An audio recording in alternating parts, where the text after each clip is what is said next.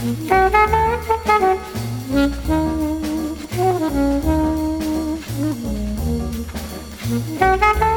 you.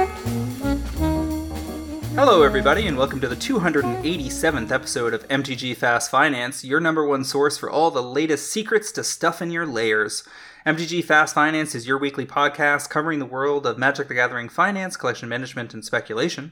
I'm your host, James Chilcott, aka at MTG Critic on Twitter. My co host this week, as always, is Travis Allen at Wizard Bumpin' on Twitter, and we're here to help you folks make and save money playing our favorite game, Magic the Gathering.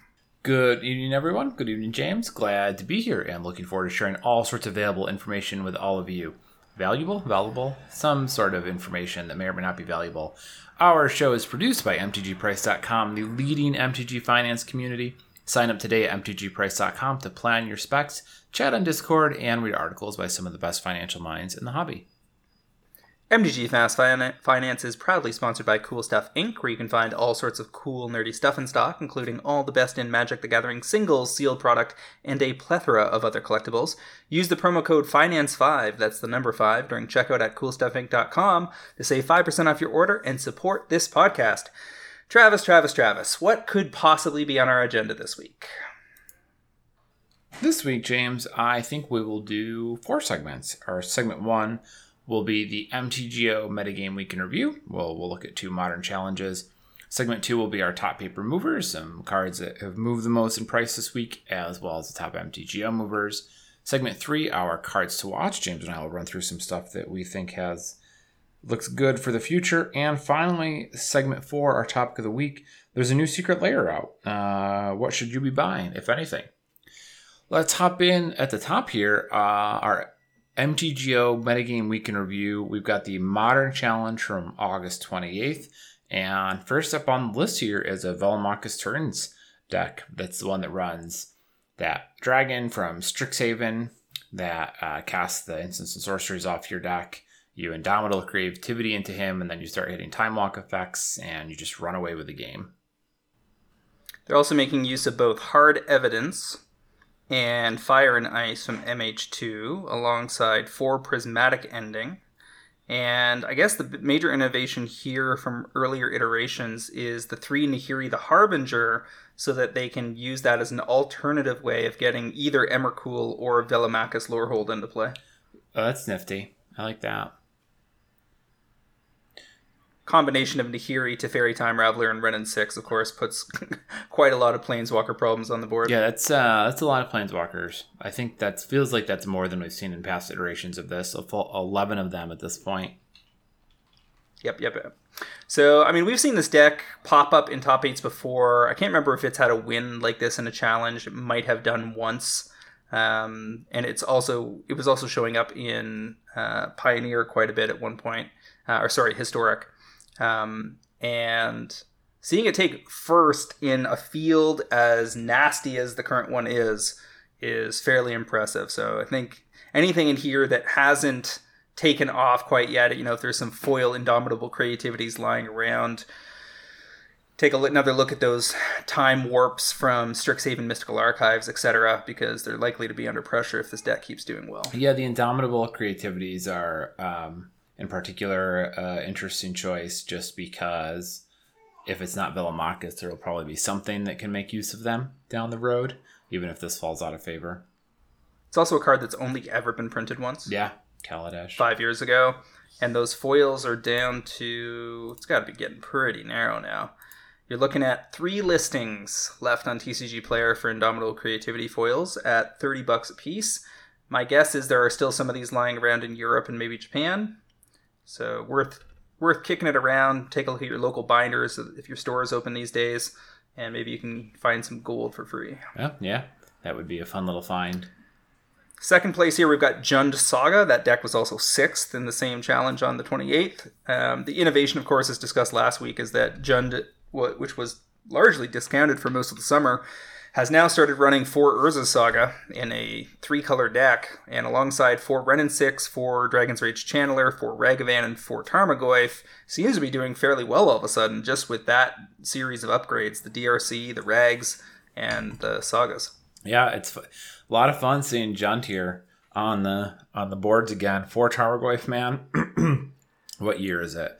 Uh, I mean, part of it, of course, is that Saga lets them be pre sideboarded against a bunch of things by putting some silver bullet artifact stuff in the main. yeah, they get the pre sideboard and they also get the free land types in the graveyard. It does does a lot of work for them there. So you're seeing things like Expedition Map, Mishra's Bauble, Nihil Spellbomb, Pithing Needle, and Pyrite Spellbomb in the main. And then, of course, they get to re leverage all of that through Lurrus of the Dream Den coming out of the sideboard as well. Oh, so gross. Uh, so then we've got Shardless Footfalls, a con- constant contender here for modern top eights this summer. Hammer Time, Ditto, Blue White Control has been reasserting itself as the control players have figured out what they need to do against the existing meta.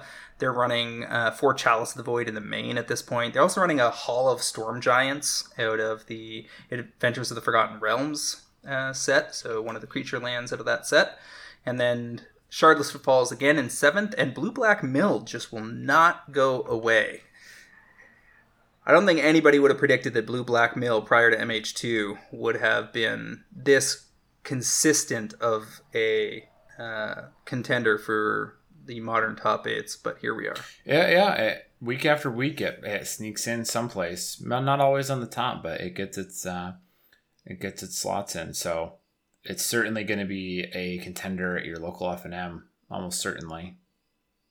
Now, now switching to the modern challenge from the 29th, this was the Sunday after the Saturday. Pretty straightforward. This is just a pile of current tier 1, tier 1.5, tier 2 decks. Yawgmoth combo in first this time. Uh, rare to see it that far up the list. But between that and Velomachus turns, apparently tuned tier 2 lists can can you know be tier 1 on any given Sunday.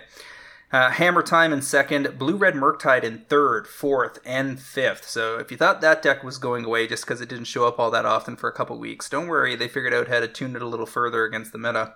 Shardless Footfalls again in sixth, Blue Black Mill here again in seventh, and then Green Tron rounding things out in eighth. Uh, yeah, aside from the clump of Murktides, they're all competing for second place. That's uh, another good top eight, and you know you've got the Green Tron there which we didn't see over in the first one, the Yawgmoth combo that we didn't see in the first one. So there's I mean continues to be a variety of tier one viable strategies. Yeah, there's at least eight to twelve lists, like we were talking about last week. Yep. All right, so moving on over to segment two, top paper movers of the week. Uh, highlighting here first off the bat, Blood Crypt foils at a dissension, going from 170 to the lowest priced copy on TCG being 270. We talked about this. I don't know if it was last week or the week before about how I was starting to get the impression that original foil uh, Shocklands had a pretty pretty decent shot at being pushing for a thousand dollars at some point down the road here. I don't know if it's a year out or three years out or five years out, but I feel pretty confident that those are going to end up being very expensive cards indeed because there's just going to be so few of them left lying around. And if you want the original foil printing of Blood Crypt, you're now looking at 250 to 300, maybe a little less on Facebook and social media. All it takes is five people to reach out into the marketplace and pull, yank out the best available copies, and now you're probably looking at another plus 50, plus $100. Folks are going to be very reluctant to pull those out of decks and collections when you know there there's there's nothing to ever suggest that they will go the other way. Uh, yeah, you know, unless unless unless you're on the sky is falling for Magic as a whole brigade, who to date hasn't done very well. Well, um, you know this this stuff is looking looking like a pretty good solid long term hold. There, yeah, I mean, there's been a little bit of chatter that there's a bit of retraction happening. Cafferty was talking about it today when he was looking at um, the line required to get your cards graded and using that as mm-hmm. a metric. Uh, and I blanch a little at the idea of a thousand dollar original foils, but like five or six hundred within you know two years does not seem unreasonable. So, and and on a long enough time frame, they probably are a thousand. Uh, is everyone too busy fighting over water rights at that point to worry about it? Maybe. Time will tell. Yeah, it's a couple different ways that that could all go. All right, so werewolf speculation uh, heading into Innistrad this fall, looking pretty hot uh, in terms of market movement. Arlinn Kord foils out of Shadows over Innistrad, 10 to 17. Ulrich of the Krallenhorde out of Eldritch Moon, 19 to 38. fairly predictable to see werewolf related mythics on the move. Yeah, yeah. They're um, people are going to buy these cards, and we're going to keep seeing them pop up over the next couple weeks. The official or the the first big, maybe not the first big, the next big announcement, I believe, is next Thursday. I think they said today, so it'll be just after we record next week, uh, or maybe is it this Thursday? And that's going to kick off preview season for two weeks or That might be this Thursday. It's soon. Uh, It makes sense because I think the release weekend is the third week of September. We're now basically September second or third by the time people hear this, and yeah, so it could it, it- entirely possible it's this Thursday. okay. So well, there's not going to be the end of this. Yeah. Well of Knowledge out of the reserved list, 8 to 18. Lathliss Dragon Queen out of M19. Foils going from 5 to 12 on the back of Tiamat popularity, almost certainly. Laelia, the Blade Reforged out of Commander 2021, 250 to 650.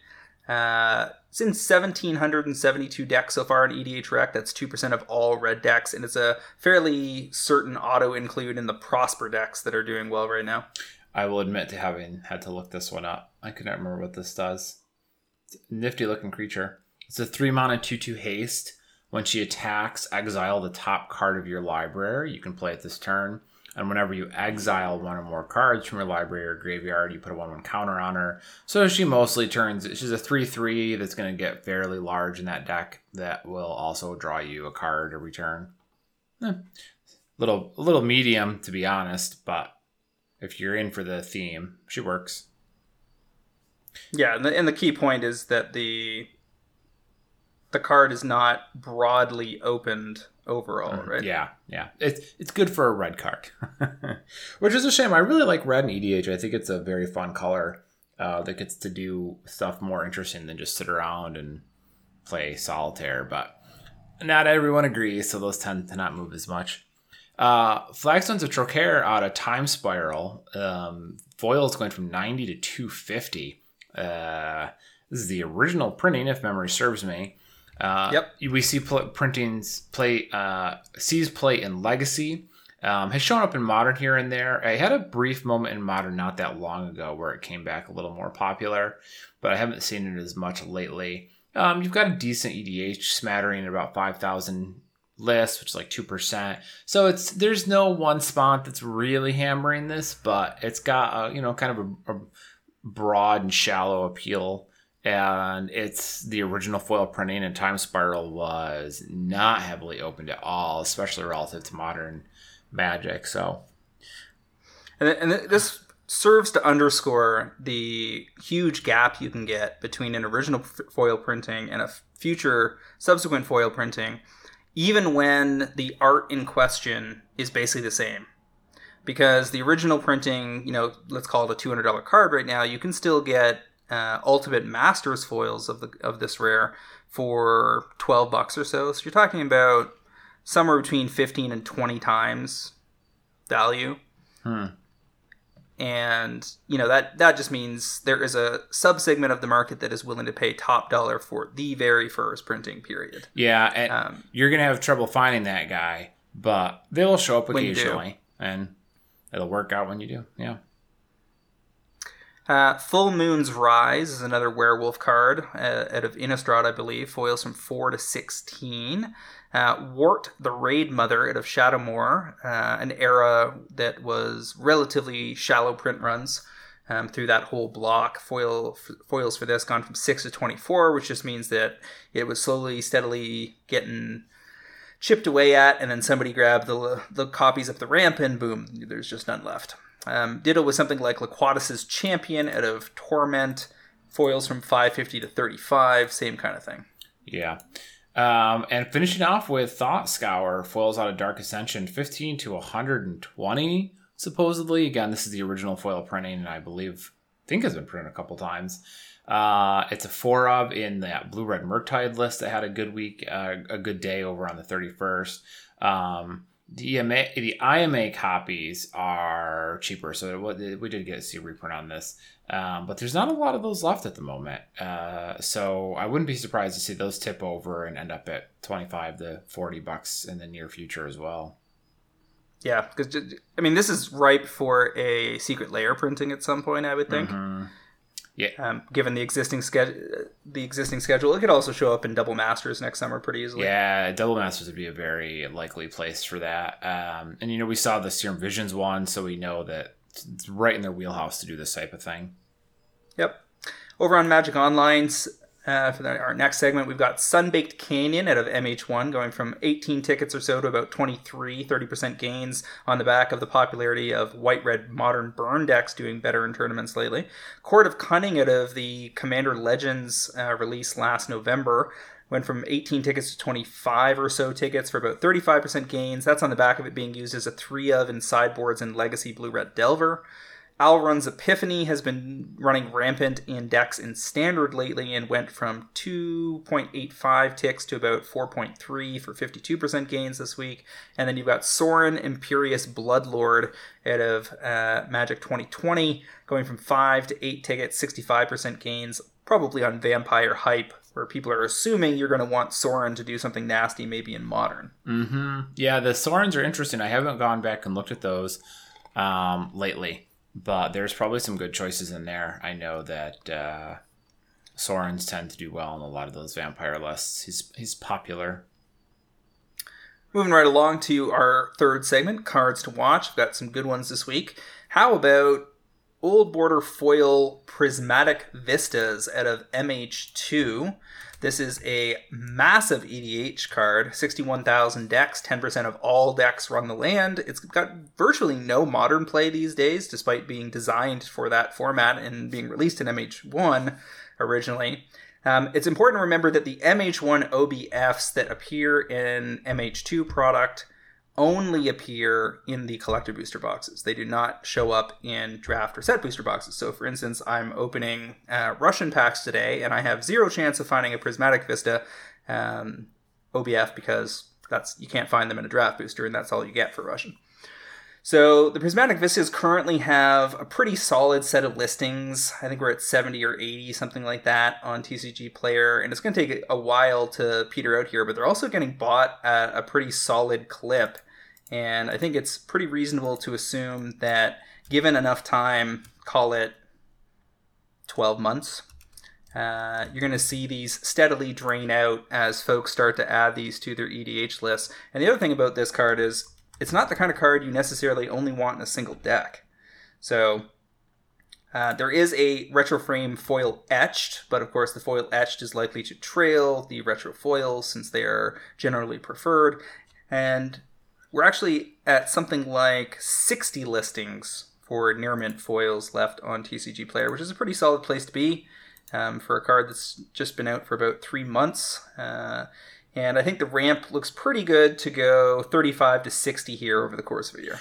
Yeah, I um, I mean the card obviously has the EDH numbers to back it up, so a lot of people are putting this in their decks, and that's good for people who want to cast who are spiking on this card. I also noticed that the price on these, um, you know, floating around 35 right now for the retro frame foils is above what has sort of been the floor for retro frame foils. Um, I've gone back and looked at a lot of those over and over again, and $25 seemed to be where I kept finding cards. Um, so to see this at 35 tells me that there's a little more demand here uh, than some of the other stuff uh, as well as a, a, decent clip. You know, if we look at TCG Player, the top 20 sales are roughly the last week, just beyond that, which is pretty good for a, a very premium card. Um, you know, some of these types of cards, the foils especially, don't move quite as fast, but this is, you know, it's getting two, two to three sales a day, which is not terrible. I mean, two sales a day with 50 vendors would put you 100 days. That's three months. Um, Especially since there's no major walls and very unlikely to ever be any major walls. Like the most number of copies anybody's holding right now on TCG is three or four because you have to open a lot of product to get multiple copies of this card. Yeah, I see a seven, but that's all the way down to forty five dollars. So yeah, like you're in good shape by the time you get there. Um, I mean, if you sold two copies of this a day on TCG Player with no restock, it'd be empty by the end of the year. Uh, I don't think it's going to happen, but it does. It you know it puts it in a reasonable position here. I just noticed somebody's card store name is Dad Bodied I know. I, I, noticed the same one, and I was I mean I was like I should buy from them just because that name's sweet. I'm gonna I'm gonna I'm gonna send them a picture when I buy a card so they can see. Even if that's my worst enemy, I, I still respect the name. yes, good. All right. Uh, so yeah, I, um, you know, our listeners heard me say that I was a touch cooler on the Modern Horizon foils not that long ago, or I should say the retro foils, just because as much as I like them, it looked like they were moving a little slower that you know I do think that the MH1 retro foils that were printed in MH2 are overall seem to be better bats because the cards are a little more established and have a, what appears to be smaller inventory than Time Spiral, um, and also this card you know extremely popular already and seems to be doing better price wise than some of the other stuff. So definitely the one of the better ones of the group. I would imagine you're looking at three to seven percent a month on this. Yeah, yeah, that seems reasonable. That seems reasonable. All right. What's your first selection? Um, my two cards this week are relatively familiar, are relatively similar, but a bit of a departure from where I normally go with. I was browsing all sorts of stuff today, uh, and found these both. The I started with Goldspan Dragon, and wasn't able to find a price point that I was really excited about on that card this week. But I did get me to go check out the uh, old Gnawbone. And I am looking at just the ultra basic D&D copy, pack copy of Old Gnawbone. This is the Green Dragon. Um, who, I hold on, let me get the rules text for you because I actually don't remember what it is. Uh, whenever a creature you control deals combat do- damage to a player, create that many treasure tokens. So he spits out a lot of treasure tokens. Um, Goldspan Dragon is relatively similar in that it interacts with those. Uh, you can get the just the normal pack mythic copies, nothing special about them, for 25 bucks right now. Uh, it is in 1.8 1.8 thousand EDH rec decks which doesn't sound like a lot, but remember the set is brand new, basically. Uh, and it's actually the most decks of any card in the D&D set. You also have the D&D set being what seems to be generally lower power level, a little less exciting. I think most of the cards in this set are not to become EDH staples. It feels like this might be a situation where a lot of the value flows up to the very top because it's not a wide distribution of power. It's kind of only a couple cards. Uh, and if you want to know why I'm talking about just normal pack mythics, go take a look at Goldspan's price trajectory. That started out a little over 20 bucks as a popular mythic in the set and has climbed up to like 40, 45 bucks. And it's been what, nine months or something like that. So I think Goldspan Dra- Old Gnawbone here is probably on a pretty similar trajectory. You're going to play him in virtually every EDH deck because if you ever if you ever connect with a dragon in a dragon EDH deck, you get a free dragon because of how many treasure tokens you create. At the same time, it's going to play well with any deck that makes treasure tokens. Um, you don't have to be playing a dragon deck. It's a popular mythic. Um, has a lot of support. It seems very popular right now. So I, I think you can just stash these away at 25 bucks or so, and maybe in a yearish look to out them at 45 to 55, depending on how well he does. Uh, I mean, we're not likely to see a reprint between now and then because he'll be in standard that whole time, so that doesn't seem terribly likely. Now, as for the the borderless copies, I, those are very tempting as well. The price point on the borderless is not far off. I think those were the floor on those was like 33, so not quite $10 more. Uh, the only reason that I hesitate a little more on the borderless copies of Old Gnawbone relative to the extended art on Goldspan is that the because Goldspan was an extended art, it was only in the collector boosters, whereas Old Gnawbone is a borderless, which means it shows up in all packs. Now we've been through this that they show up a lot less frequently in like the set and draft boosters and they do the collector boosters, but technically they're out there, so there's a little bit more supply. So you can take a look at those two and make your own decision. I think that the base version of this is probably going to be the best velocity. Um, oh yeah, by the way, the velocity on these is the, the last 20 copies are all sold in the last two days. Like the velocity is very high. Um, so you, you you can go and make your pick here, but I do think the normal pack copy is your best bet. Yeah, I think it's hard to go wrong with the normal pack copies in terms of total percentage likely to be achieved. The other opportunity I see here, though, is in Europe. The the foil borderless versions of Old Gnawbone are uh, floored at sixty dollars on TCG right now, but you can get thirty euro copies, which is about forty US, maybe forty five, depending on the shipping situation um, over there, and that seems like a no brainer to me because I think to get them in Europe around 40 or 45, they're going to end up being $100 cards. Mm-hmm. I don't think you want to have 20 of them, but a playset, two playsets is probably going to do just fine. Oh, yeah. Yeah. I, I didn't look up Europe, but I figured it was probably going to be a good bet for whoever went after them because I I noticed that back when the set had come out, we identified as a card we, you know, would have been really good if you could get a brick of them. Uh, so I, I didn't look it up, but I'm like, I bet there's probably some reasonably priced copies over in Europe that are going to do somebody a favor. Well, and even like the regular copies, talking about twenty euros or something like that. Mm. Yeah, which well, so, that ends up actually almost being more expensive, right, than twenty five. Like it's very close to yeah. the U.S. price. Yep, yep, yep. So both a couple different ways you can go with Old Gnawbone. I, I know there's been pro traders that have mentioned it to me some somewhere in the last six weeks. So uh. side kudos to to those of you that were on this earlier when it might have been even cheaper. I, um, I am not privy to all of the uh, picks you guys send James, so I would not know that. There's a nice, yeah, there's a nice firewall there to protect you at least. it's a sort of plausible deniability. Yep. Archaeomancer's map extended art out of Commander 2021. 9k deck so far in EDH Rec. That's 14% of all white decks. It's the most popular card from the set. 80 near mint listings left on TCG, so there's still a fair amount of supply. So I, am going to give the timeline on this 12 to 16 months, but for this to go 15 to 30 in that time frame seems nearly inevitable. Yeah, the Archaeomancer's map has been so popular, right? Like that card has been the breakout of that that product. Uh, it's a huge chunk of decks already. Um, I, I have looked at it a couple times. I, I didn't end up picking it, but I think that timing the right version is probably you're probably going to be happy with it, and this might might very well be one that your your best bet here is is now in this copy. So your next pick here. Are you sure we haven't had this on show I, this year? Not this year. Might have been last year, but I don't think it would have been this copy, this version, even if we did. Yeah, I think you're right. Um, I've gotten into the habit of searching for these these days.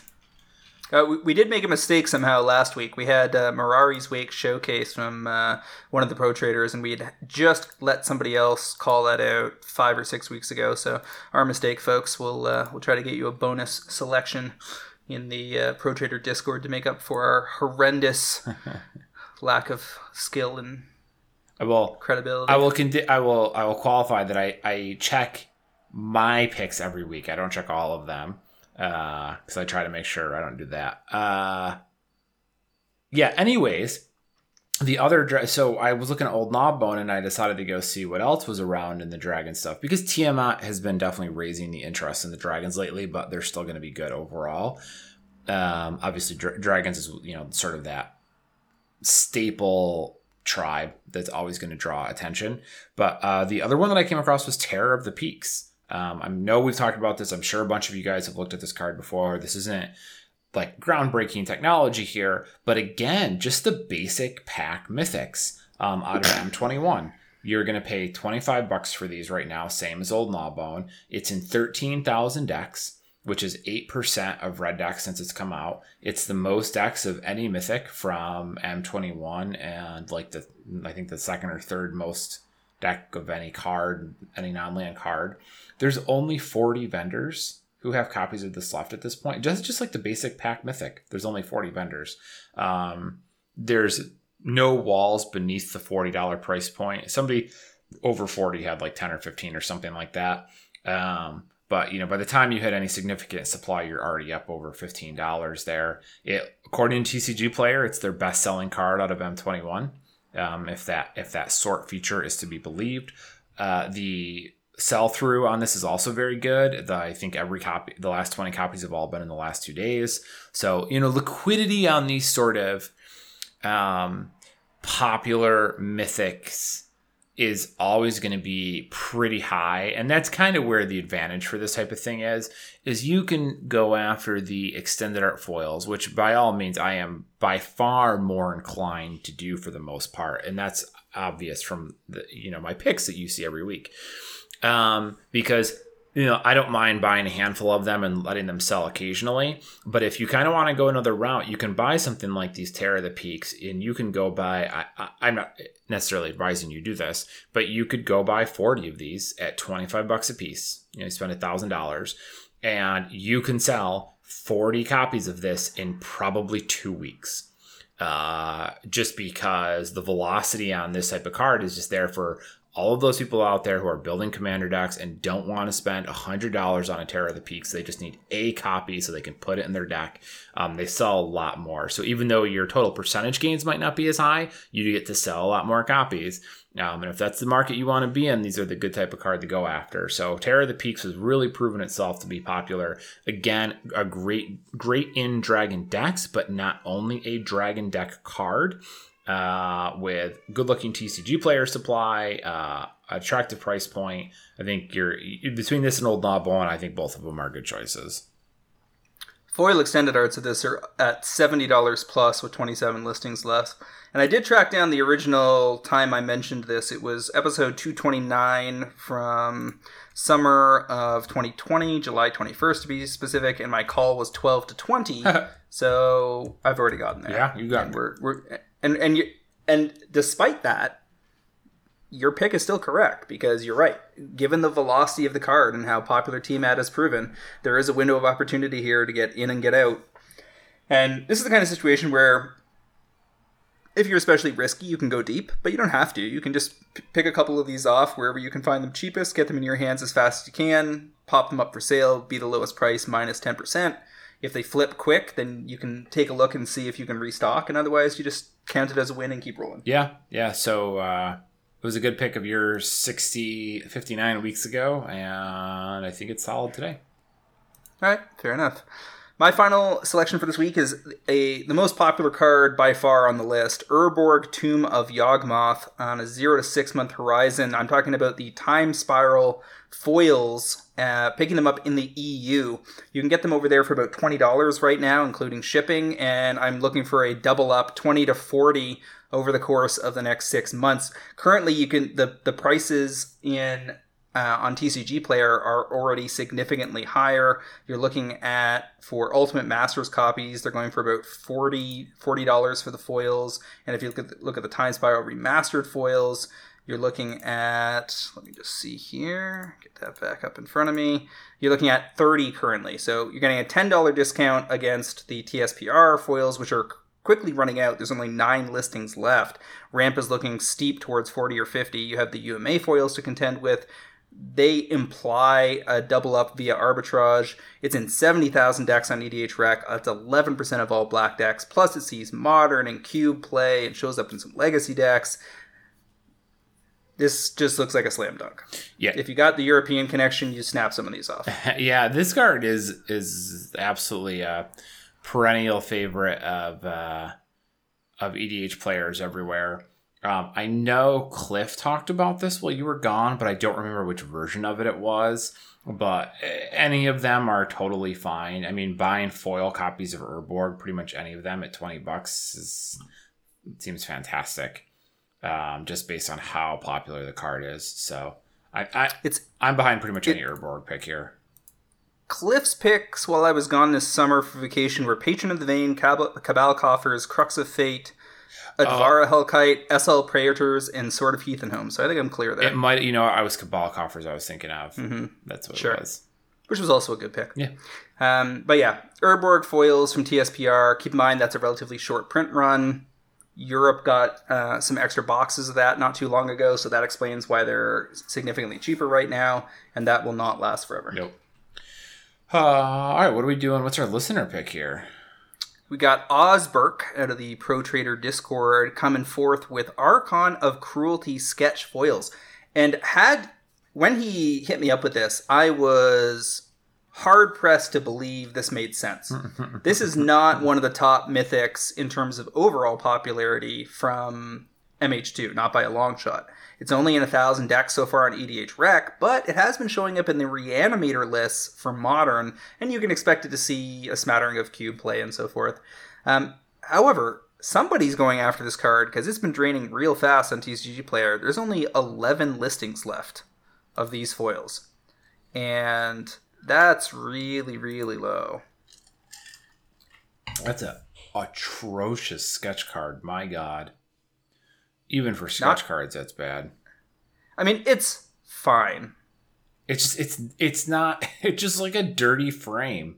It doesn't even look like a sketch card. It just looks like they took the frame and just shook it up a little bit and then we're done. Ah.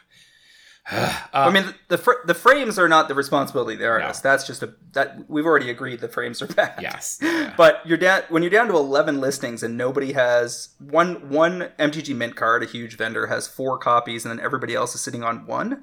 People have definitely been you know specking on these or picking them off for their EDH decks and or modern decks. If you look at the drain rate, you're seeing one, two, three copies a day for the near mint foils. And it doesn't look like there's any particularly huge like one day drain where somebody picked up 30 copies or something. So it looks like relatively steady slow and steady demand. There just isn't that many of these floating around because foil mythics are not that easy to pull even given the configuration of drop rates for mh2 Yeah, well, I will. I will specify that I was only complaining about the artwork, not the price point or anything. Um, I mean, if people are buying the card, then they're buying it. It, it. You know, it might look odd to us, but this might be one of those silent majority type situations where there are people out there who really like them and are putting them in some deck, and just because we don't have visibility into it, it doesn't mean that it's not happening. I mean, it is a good reanimator target. It's a 6 6 flyer. When it enters the battlefield or attacks, target opponent sacks a creature or planeswalker, discards card, and loses 3 life. You draw a card and gain 3 life. So it's got like a uh, Bolas's Cruelty or whatever it's called Something or other. thing going on. Whatever that, that card is, that multicolor card it is that people used to cast back in the day. Um, the thing here is Oh. his call was his call was fifteen to twenty five purchased in the U.S. If you get them in Europe, you get the, another five bucks off. You can get them at ten bucks and look to out them between twenty five and thirty. And I think that's a pretty solid place to be. I don't love the card enough to be looking to go deep here, but certainly worth pulling out of what you may have thought assumed was bulk out of your MH2 collector booster set booster uh, stacks or whatever. And I think it's worth considering picking up a few copies to see how they do. hmm Yeah, yeah, I agree. I think I, I, I would almost be inclined to say that it's from um, like casual players because it seems like it might be reasonably popular with that subset, but they're not going to buy foil sketch cards. Like that's not what they would buy. So I, I don't know. Interesting, interesting. But hey, if the price point's right, then uh, I can't argue with it. I mean, part of it can be completionist too, right? Dudes like my dad that are just getting one of everything from the set. Yeah, but then why would this be so much further ahead than anything else? I, I haven't looked real hard at the other mythic foils, like say Murktide, to see how like how far off they might be, but that would be worth comparing because Murktide's overall demand profile has to be much higher right now. So you would want to at least reality check how much of this is legit drain, and you want to cross reference against the inventories at major vendors as well. Because if you see tons of copies hanging around at somewhere like CK or Cool Stuff Inc. or whatever, then it can be a warning sign that somebody may have, you know, tried to set off this cascade. Now, for instance, if we look at Murk- Murktide Regent Showcase foils, which is also a foil sketch mythic from the same set, 43 listings, so almost triple the listings uh, of the Archon of Cruelty, and they're sitting at about 25 to $27. Finding it real hard to believe that Archon of Cruelty can outpace Murktide, but we'll see. So someone's buying them. Are they are they someone who just wants copies of the card and you're gonna sell these without a problem? Is it somebody who thinks they're pulling one over on the market? I. That that we don't have an answer for. The the piece of information we do have is it didn't look like there was 30 copies bought in a day, at least as far as TCG's data was willing to admit. So there is that. We do have more information this year than we would have in any given year That's true. prior. That is true. Now we can move on to segment four, our topic of the week. We uh, had told everybody last week we promised to talk about the new Secret Lair drop that was released. Goes on until a little shorter than usual. It's not a full month this time, because I think it started a week ago and it goes till September 14th. So I think they gave us three weeks. And I suspect that they chose that date because they didn't want to bump up against the Innistrad release and interfere with the sales pattern there. So this drop, this super drop, is Which- called the out out of time super drop. I, I am sorry. I just have to step in here, which is really funny because they're like, okay, we have to make sure that the Secret Lair doesn't overlap with the Innistrad sales period because we don't want to get in the way. Like, do you really think the fact that these are going to overlap is going to be the problem when you're putting like four products that you want expect people to spend three hundred dollars on back to back to back in like three months? Like, I don't think the overlapping sales is the sales dates is the issue here. It's the velocity of these products, but that's beside the point.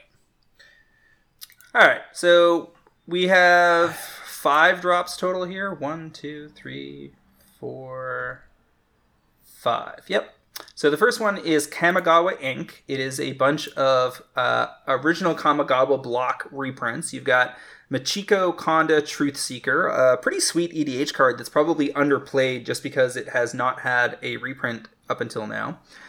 Kami of the Crescent Moon, which is a pretty cool looking uh, new version of that card. Toshiro Umezawa, which uh, may be popular if they cough up some samurais, um, but is also probably just an underplayed uh, EDH card. Heartless Hidetsugu, uh, easily the best character in that narrative arc, especially if you read the novels. And Reki History of Kamigawa, um, which I have occasionally played in a de- detuned version of my Atraxa deck, Attack Atraxa Plane Super Friends deck, since every time you cast a Planeswalker, you draw a card. Um, this is like a solid set of cards, but not super amazing. I suspect the play here is probably the foil sets. Yeah, I so my problem here is these look pretty cool. Um, I appreciate the art style on these; they're um, distinct and amusing. Uh, my the problem I'm having is just these cards are not compelling. Kami the Crescent Moon has some useful play patterns. Uh, you'll see him show up in EDH, and I have not checked the numbers on these specifically. Uh, Kami is probably I'm going to guess first, and Reki's probably second. But the rest are just not going to be that popular, and they might be a little underplayed, and they might get a boost because of this. But the issue, my issue with this is just that none of these cards are particularly popular. I did cough up the analysis on on this particular set for the Pro Trader Discord last week, and the the current prices of the base versions of these cards on TCG is twenty eight for Michiko, uh, thirteen for Toshiro, four for Reki, five for Kami, and just under like three and a half for Heartless Hidetsugu. So that's fifty four total. Um, there are some supply issues that prop up, for instance, Michiko.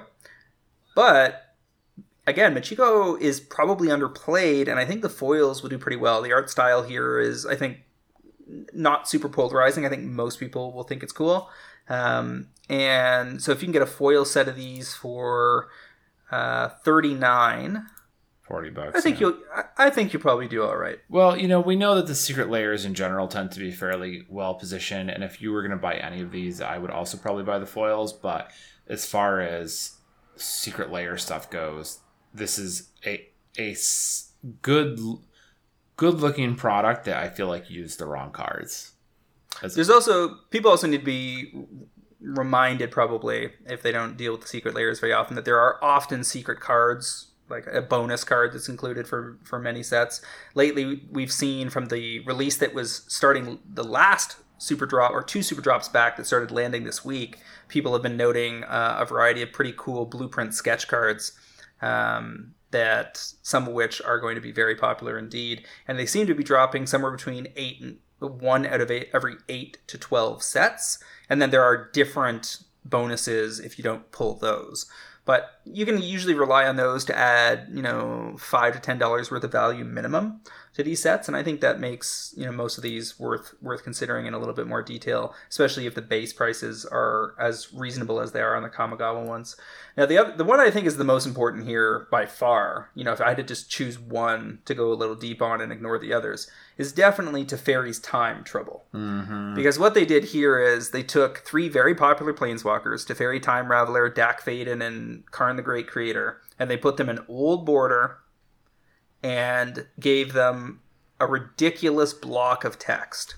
So this is the the Planeswalker version of the all text lands that they gave us earlier this year, where they're just putting the tongue firmly in cheek and saying, Oh, yeah, yeah, yeah, you've been begging us for old border Planeswalkers. Let us show you why that's a bad idea. And the novelty value here on three very popular Planeswalkers, especially given that there is no foil set. They deliberately only made this available in non foil. So you're paying 30 bucks, 10 bucks a Planeswalker. Are you going to tell me that old border text, wall of text Teferi is not going to be worth 20 or 30 down the road and justify the whole set? Uh, no, I think that these are the best bet um, out of the entire run these are probably the one the, the one that I'm most interested, uh, both like personally and also uh, like I say professionally in buying. Um, they're they're good cards, and also they look cool. And there's a bonus here. They deliberately recruited classic Magic artists to this project. So Adam Rex, Greg Staples, and Mark Zug are the artists here. So they have a distinctive early days of Magic feel that will work for the boomer Magic players. Um, yeah, I, I don't even think it's close this time around. This is this is almost certainly the one you want to be dealing with. Yeah, I, I agree firmly there that this seems to be the most popular one, and uh, sometimes that's a catch on these types of products, right? Or like maybe buying the one that's actually less popular works out well for you because way fewer people buy it. But in this case, uh, I don't know. I think these these three cards are going to be good for a long time. So if you look at the TCG play, prices on this, Dack Fayden's twenty two bucks, Karn the Great Creator's twelve bucks in their base versions, Teferi Time Raveler seventeen. So you're getting 50 dollars plus in value. That seems very very solid for thirty. Yeah, and these um, I'm trying to figure. out, Do these come in foil? No. Can't get them in foil. So these are non-foil. Hmm. Yep. That's kind of obnoxious, but. Hmm. Well, given that they are, you know, two of the three are played largely in constructed formats, I think that's fine. And I mean, I would like there to have been foil versions because I certainly would have paid an extra 10 to get them. But I think part of it is a nod to the fact that just last year they were handing out stained glass versions of Teferi Time Raveler and Karn the Great Creator, and they already had the alternate art Japanese versions from War of the Spark. So they've already coughed up quite a few versions of these cards, and you know, leave well enough alone and give some of the fancier copies time to breathe is work works fine by me. Yeah, I mean that's fair. The fact that you've got a lot of other premium versions of these doesn't hurt. I mean, which is which is almost reason enough to stay away from these, if it, except for the fact that what did you say? Dack Fayden's twenty bucks on his own. So yeah, Dack's at twenty two, Karn twelve, and Teferi seventeen, and headed up. Yeah, so like you're already so good on the pricing that it doesn't matter that there's other good premium versions of these cards. They're still going to do well because these don't these aren't going to compete with the premium versions. They're going to compete with the base versions, and in in that comparison, there's no question which ones a lot of people will pick. There's just the silly, funky one is going to be the is going to be the selection for a lot of people. Yeah, I, I I would be. I think I would be torn trying to decide which one of these I would want to own because right. they're all amusing. So we've also got artist series Johannes Voss, and Voss is going to the, these cards are going to appeal to the anime crowd. It is a series of scenes featuring the same characters. Uh, it looks like you have a human and maybe an angel, and they're bumping all over the place. And they the cards in, in specific are Sphere of Safety, Karmic Guide, which we just got a reprint of in MH2, Sanctum Prelate, which was the box uh, buy a box promo for MH2 and then Carpet of Flowers for the first time ever in foil, if I'm not mistaken. Uh, without looking, probably because it was an Urza Saga card. Yeah, Mystery Booster and Urza Saga. Yeah. So, given that, you have to ask yourself: Will the Carpet of Flowers justify the forty dollar price tag here? I think the answer is yes. Well, Sanctum Prelate, by the way, cheapest copy is seven bucks right now. Sure. So the conspiracy one was 25 and I was like, "Oh, that actually carries a lot of the weight, but the Modern Horizons 2 version is 8 bucks." See, Carpet of Flowers is in 26,000 decks in EDH Rec, and the number would probably be higher if it had greater overall availability. That's 9% of all green decks for a card that hasn't been reprinted that many times.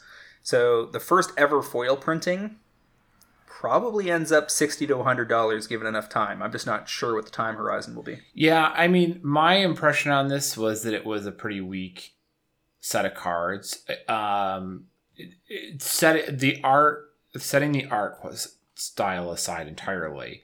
Just those four cards didn't really do a lot for me. Um, you know, Karmic Guide would have been good a decade ago, but we've gotten a million copies of that. Sphere of Safety, like, might have some popularity because the foil on commons, I think, are like 10 or 15 bucks. Um, but the Carpet of Flowers having a, reasonable artwork uh, in a first time foil sets this up to look pretty solid. But we're also talking about 40 bucks.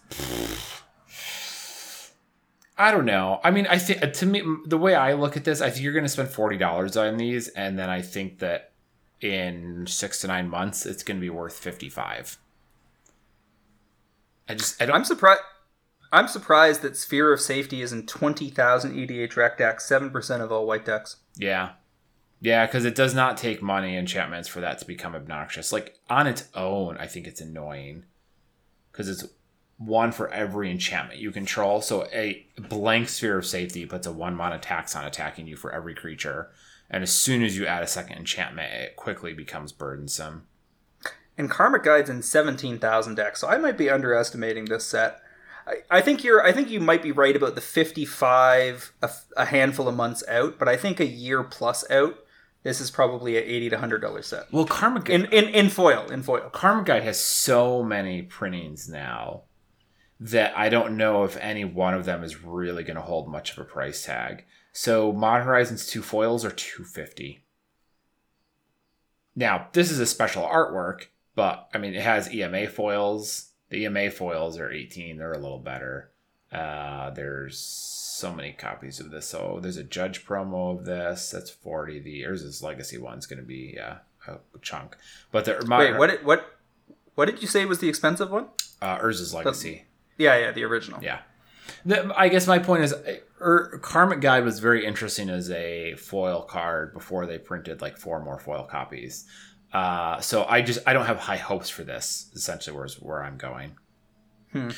Well, I mean, even even if you put the Karmic Guide, Sphere of Safety, and Sanctum Prelate at ten bucks a piece, you're getting the Karmic the Carpet of Flowers foil at ten, plus the bonus card, whatever that is, and I think the carpet could be worth 50 or 60 plus on its own.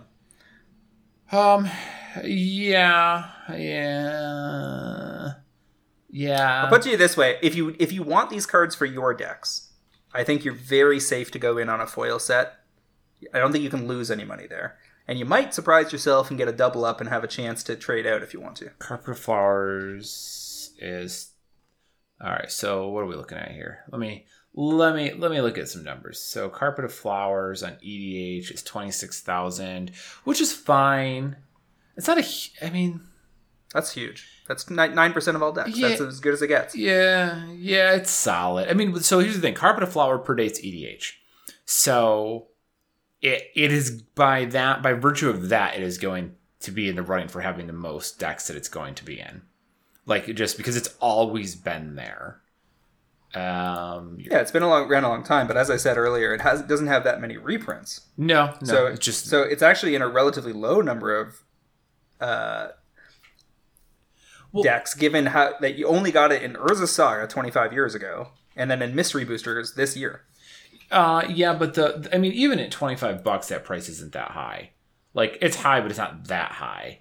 Uh, it looks like this for an uncommon, mind you. Well, I mean that stopped mattering years and years ago. This was ten under twenty dollars up until 2019. So it's only in the last two years that it's jumped above 20 bucks and it's actually floated around 20 for a while since then. It actually only meaningfully climbed above 20 as of April this year like relatively recently it finally broke out of that $20 range now it's been ha- holding a 10 to $20 price tag for years now um i don't know I it, it will go up. It will go up. The the foil will be worth something.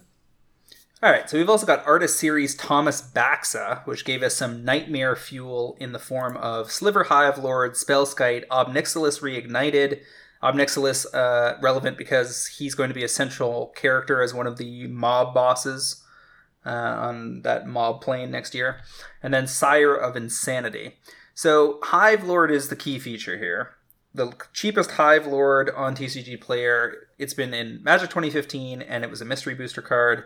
You can get them for about twenty dollars or so. I'm not convinced this is the best art. I think the original art's actually better, uh, especially when this art is viewed smaller scale and you can't really appreciate the detail. Spellskite's not a card that really matters much anymore, and I don't think there's huge demand for Obnixilis and Sire. So I think this is this one's fine. Again, I would go foil rather than non-foil on these, and you'd be banking on the the slivers to the sliver hive lord foil to be a, a thing down the road. Because if you get a, I think the mystery booster ones are, think they're all non-foil. So it's only got the single foil printing other than this, and foils from M15 got to be pricey. They're almost hundred bucks. So you're banking on the Sliver Hive Lord Secret Lair foil to eventually be, say, 50 bucks and justify the price of admission. Yeah, these this, this is another one where like the art's kind of nifty. I don't hate the art. I, it's a little boring that the frames don't do anything, but like a Sire of Insanity, nifty card, completely meaningless from from our perspective. Spellskite used to matter, doesn't anymore. Obnixilis reignited, nope, not at all. I mean, what's he? It's probably what four bucks, seventy eight cents for Obnixilis. So uh, the the Sliver Hive Lord has to carry all the weight on this. I mean, it is notable that Sire of Insanity foils have only ever existed once, and they go for there's only nine listings left, and they are at about twenty five dollars plus. Are they really that much now? Yeah, and if we look at an EDH rec, there are only about 5,000 decks, but that's not terrible. So I think you can probably give that at least $10 of the value. And then the question becomes okay, so for the Hive Lord foil plus the bonus card, am I willing to pay 30 bucks? I think you probably are. I, I will admit to having not known that uh, Sire of Insanity was that expensive in foil. That helps. And yeah. Sliver Hive Lord foils are $120, by the way, on TCG Player. Yeah. That's so, a chunk of change. This is fine. I think the Baxa and the Voss are pretty similar. They, they look they don't look super impressive up front, but I think given enough time they'll be all right. You know, three near mint foils of Sliver Hive Lord sold uh, about a week ago at a hundred over hundred dollars each. Yeah, so and, and you're never going to get any more of those. So this is the replacement. Yeah, this is actually probably better than I definitely thought it was because the Sire of Insanity might be able to carry a decent chunk of the value here, and those Sliver Hive Lords are almost certainly going to do some work for you because you're paying 40 bucks for this. I bet those are 60 or 70 on their own before too long. Yeah, given enough time. So the final set here is math for is for blockers and this is Brazen Borrower, a very popular card, uh, Vindictive Lich, Meandering Tower Shell, Ohran Frostfang, and Thragtusk. And the problem here is that the whole thing is built around math, like being cute with math. So the Brazen Borrower has very specific, like, uh, triangular angles and and relative lengths of sides of the triangle.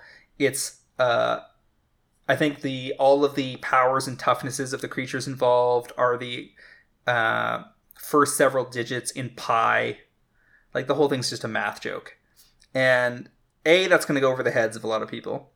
B these cards are not like meandering tower shell is not a card I expect expect people to be clamoring for. So a lot of the the value here is hung on the brazen borrower it this is this is bewildering because who the hell wants any of these cards?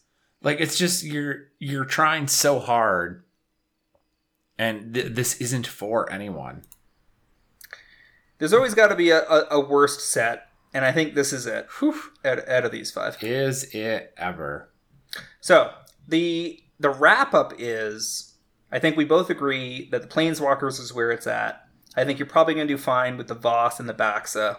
Yeah, um, but it wouldn't be my biggest priority. Kamigawa, I think a lot of that depends on how the market ends up valuing the Michiko foils. Um, you know, is that going to see more play given that there's increased availability? Now you can get the foil bundle, which is in this case worth pointing out that it's only four of the sets. It doesn't include the Planeswalker set, which we just said was the best one. So you're getting the Planeswalker set, which would normally be 160. You can get the four foil sets for 130 instead. If we agree that the three of those four you would have been willing to pay 124 anyway, then you're getting the math bundle foil for 10 bucks and it get, presumably has a bonus card. So that's probably fine to get the the foil bundle there and then add on X number of the planeswalkers on top of that. Yeah, I mean if you're you know, if you're buying large quantities of Secret Lairs to resell, then you don't care what we think, you're just going to buy a like 10 of the bundliest bundle at 230 bucks because you're just assume that on average they're going to go up enough to make it all worth your while. Uh, you get a 4% additional discount. It goes from 81% of retail to 77% of retail if you go from the, just the four foil sets to the world's bundliest bundle, which is basically one of everything. So you get the four foil sets and the five non-foil sets. Yeah. Um, so if you're if you just want to place a broad bet on Secret Lairs generally go up, or you're running a retail operation and you think you, you are going to get a premium, or you're operating on TCG Direct or something where you get a premium, or you're operating on Amazon, all of those things make these bundles better and better, especially if you're in a no tax state and don't have to worry about that. Correct. Yeah, yeah. So I mean, I, I feel like I'm, we're not saying anything remarkable there. It's just like, yes, if you want to sell a lot of these, buy the big bundle that gives you the biggest discount. If you're trying to be a sniper, um, you know, the, the Teferi's time trouble seems to be the obvious one. I, I am now having mixed feelings about this because okay. everybody is going to look at this and go, oh, it's Teferi's time trouble. And I would not be surprised if there are between three and ten times as many of those sold as the other bundles, right? Like I don't, I don't know about ten, but two to three because you fi- might, might be right. You figure that who the average casual player, like you know the the the people out there playing at their kitchen table, aren't really buying Secret Lairs most likely. Like these are Secret Lairs are sold to enfranchised players.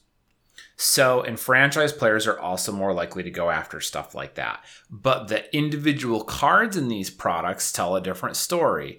And that Sliver Hivelord down there is very interesting when the only pack foil is $110. Uh, those $40 foils and the Sire of Insanity being a toss in is very interesting to me. Uh, the the Johannes Voss one, mm, also curious. I don't think I can get behind it. The Kamigawa ink I don't like as much. The math is for blockers is just garbage. Burn it.